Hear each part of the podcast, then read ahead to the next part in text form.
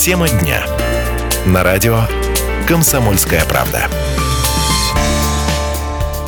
Вы слушаете радио «Комсомольская правда». Наш эфир продолжается. В студии с вами по-прежнему Алла Багали, и я представлю наших гостей. В студии находится э, Андрей Иванович Трушков, подполковник полиции, начальник отделения угрозыска ГУМВД России по Саратовской области. Здравствуйте, Андрей Иванович. Здравствуйте. В нашей студии находится Шелгунов Алексей Юрьевич, майор полиции, старший инспектор Центра лицензионно-разрешительной работы Управления Росгвардии по Саратовской области. Приветствую вас. Здравствуйте. Ну что ж, мы сегодня с вами поговорим о незаконном обороте оружия, боеприпасов на территории Саратовской области. Есть к вам вопросы, но все-таки наш разговор начнем с трагедии, которая произошла в Петербурге. Я, наверное, обращу свой вопрос уже к вам, Андрей Иванович, сначала. Вот все-таки, э, что вы наблюдаете сейчас, когда у нас произошла такая страшная э, трагедия в северной столице? Вот в Саратовской области э, стало ли больше звонков поступать в вашу службу о том, что вдруг люди заметили какие-то подозрительные предметы, брошенные сумки, коробки и так далее, и так далее?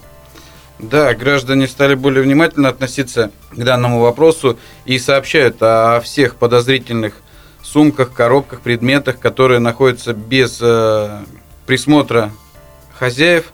Вот. Сразу же сообщают э, в органы полиции, и нами принимаются меры по эвакуации граждан, если это находится в, в месте, где... Ну, какое-то общественное, общественное место, имеется в виду. Да, вот. Эвакуация граждан, оцепление и проверка самого факта наличия взрывных устройств э, в данном предмете. Ну вот к вам поступают э, звонки, я так понимаю, по 102, если говорить мобильный телефон, а там уже определяют. А вот Росгвардия привлекается, как сказать, к таким вот э, вопросам? Росгвардии привлекаются специалисты, потому что они остались пока у них.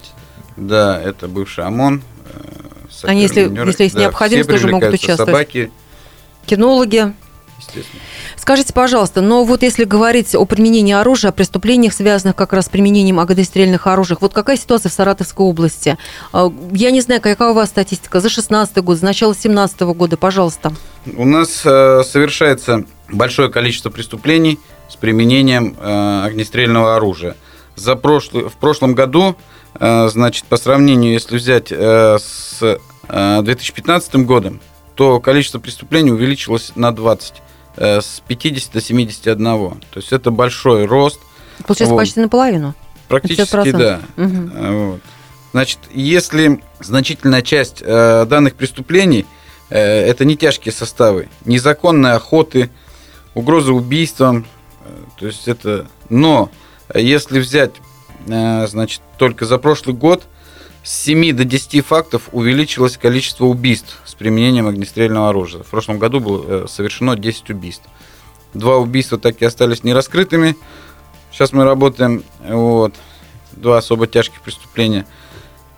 Но вот это количество, как бы, чувствуете, да, что оно увеличивается и о чем же оно говорит? Люди становятся агрессивнее, не знают о своей ответственности. Да, и э, мы изымаем большее количество угу. оружия. То есть вот э, только в этом квартале, в квартале, значит, выявлено 123 факта незаконного ношения и хранения оружия. 75 уголовных дел направлено в суд, приостановлено 21 дело. Вот. И 47 фактов выявлено э, изготовление оружия. То есть туда входит все и... Самострелы какие-то. Самострелы и передел охотничьего оружия, и ножи, стилеты, э, нунчаки. И все это вот человек переделал специально, сознательно для того, чтобы потом применить э, в преступлении совершить. Не обязательно. Угу. Начинается это все, возможно, как увлечение, но когда-то, то есть если висит ружье на стене, оно должно выстрелить. Как сказал однажды классик, понятно. Ну что же, а вот если а, говорить все-таки о приобретении оружия, а, для того, чтобы иметь право его нести, нужна лицензия. И вот здесь хотелось бы уточнить, я уже обращаюсь к вам, Алексей Юрьевич, а, все-таки если говорить о таком оружии, как травмат, вот здесь нужна лицензия? Вот какая а, сейчас конечно, ситуация? Конечно, лицензия на приобретение травматического оружия. Без него ни один магазин э, продать это оружие не имеет права. Угу. То есть, э, если я э, приобрела, ну, каким-то образом, угу. предполагаем сейчас гипотетически, угу. если я вдруг приобрела травмат, я посчитала, что мне просто необходим нужен, а лицензии у меня нет. Меня задержали участковые на улице, обнаружили, и что тогда мне это грозит? Ну, в первую очередь, э, на вас будет э, составлен административный протокол, а, по 20.8 это нарушение права приобретения оружия. А дальше будет просто выясняться по номеру оружия, потому что оружие у нас стоит в специальной базе учета оружия, она федеральная.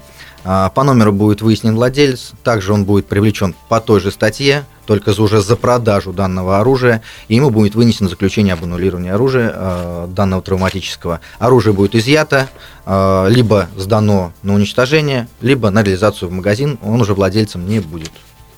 Скажите, пожалуйста, сейчас без лицензии, я так понимаю, можно приобретать только э, газовое, наверное. Пневматическое. Пневматическое оружие до 7,5 килоджоулей. Вот так. Да. Вот это мы обращаем внимание да, наших да, радиослушателей. Да, да. То есть оно приобретается при наличии паспорта.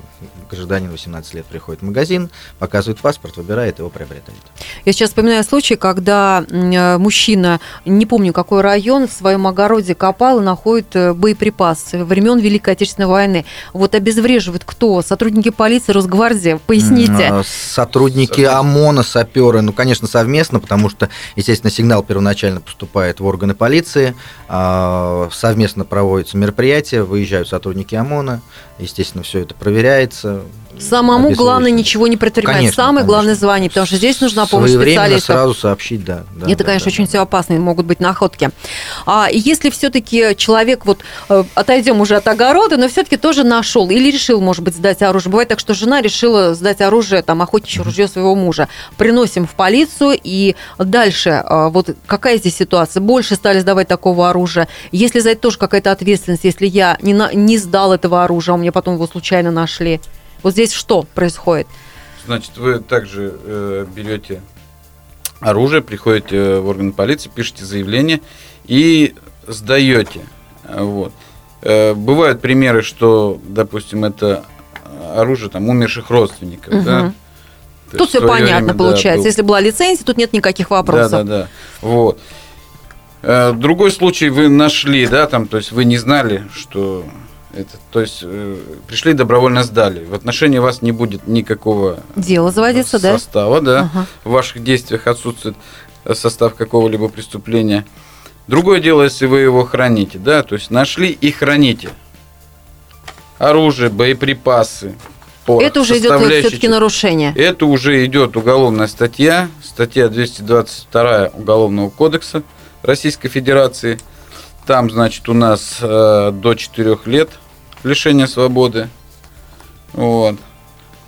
То есть, А вот скажите, а проверяются такие случаи, когда человек говорит, потому что тоже я сейчас вот вспоминаю новости, сообщения, которые были в том числе и в нашем эфире, а, когда человек сдает оружие и рассказывает э, а, полицейским, что он его во враге, ну, на улице нашел где-то вот. Вот это проверяется история? естественно, естественно, прежде чем возбудить уголовное дело в отношении человека или вынести э, решение об отказе, проверяются все доводы э, заявителя, проявляет- э, проверяется то место, где он указывает, как на место хранения оружия, либо место обнаружения. Вот, проверяется все полностью. Вот как бы все-таки вы пояснили, почему все-таки так важно? Ну, понятно, что вы сказали, есть статья, есть уголовная ответственность, если ты хранишь оружие и не имеешь на это права. Почему все-таки еще важно, если у вас находится в доме оружие, но вы его не трогаете, вы его не пользуетесь, почему все-таки важно его сдать? А, Бывают разные случаи. И вот, наверное, вы помните в прошлом году, когда дети, э, Да, да, да, да, мальчишка да. с девочкой, э, оружие отца, начали стрелять, затем покончили с собой. То есть вот это страшно. Во-первых, это Несчастный случай, может быть. Вот я теперь- безопасность, да. Во-вторых, ну, вы его храните. С какой целью? С целью самообороны приобретайте лицензию и В установленном законом порядке. да, будет там травматический пистолет, вы его храните. все, то есть никаких вопросов, да, с разрешением вы его носите с собой. В другом случае, если вас задерживают, да, у вас э, наступает уже уголовная ответственность за это. Для чего? То есть главное, что вы сейчас хотите нам сказать, а, это для того, чтобы вот исключить все несчастные случаи, трагедия. Исключить несчастный случай, исключить трагедии в отношении себя. э, Родственников, близких, родственников, детей. Да. Главное, дети, то есть они же, ну, тоже не понимают, как это страшно. Увидели у вас, взяли поиграться там, еще для чего-то. Ну вот уже последний завершающий вопрос в нашей беседе. Все-таки на ваш взгляд, я не знаю, к кому вот конкретно обратить вопрос, вы уж сами решите, а все-таки э, какая ситуация по Саратовской области, если, допустим, сравнить с Поволжьем или вообще с целым по стране? Вот какая у нас ситуация вот именно по незаконному обороту оружия? Такая же, как везде, или же все-таки она более Ну, тревожная? Нет, не сказать, что более тревожная. По Поволжью, э, значит, все в пределах допустимого погрешностей. Вот. Ну, естественно, если сравнить э, с южными регионами, кавказскими, то есть у нас э, относительно спокойный регион в этом вопросе.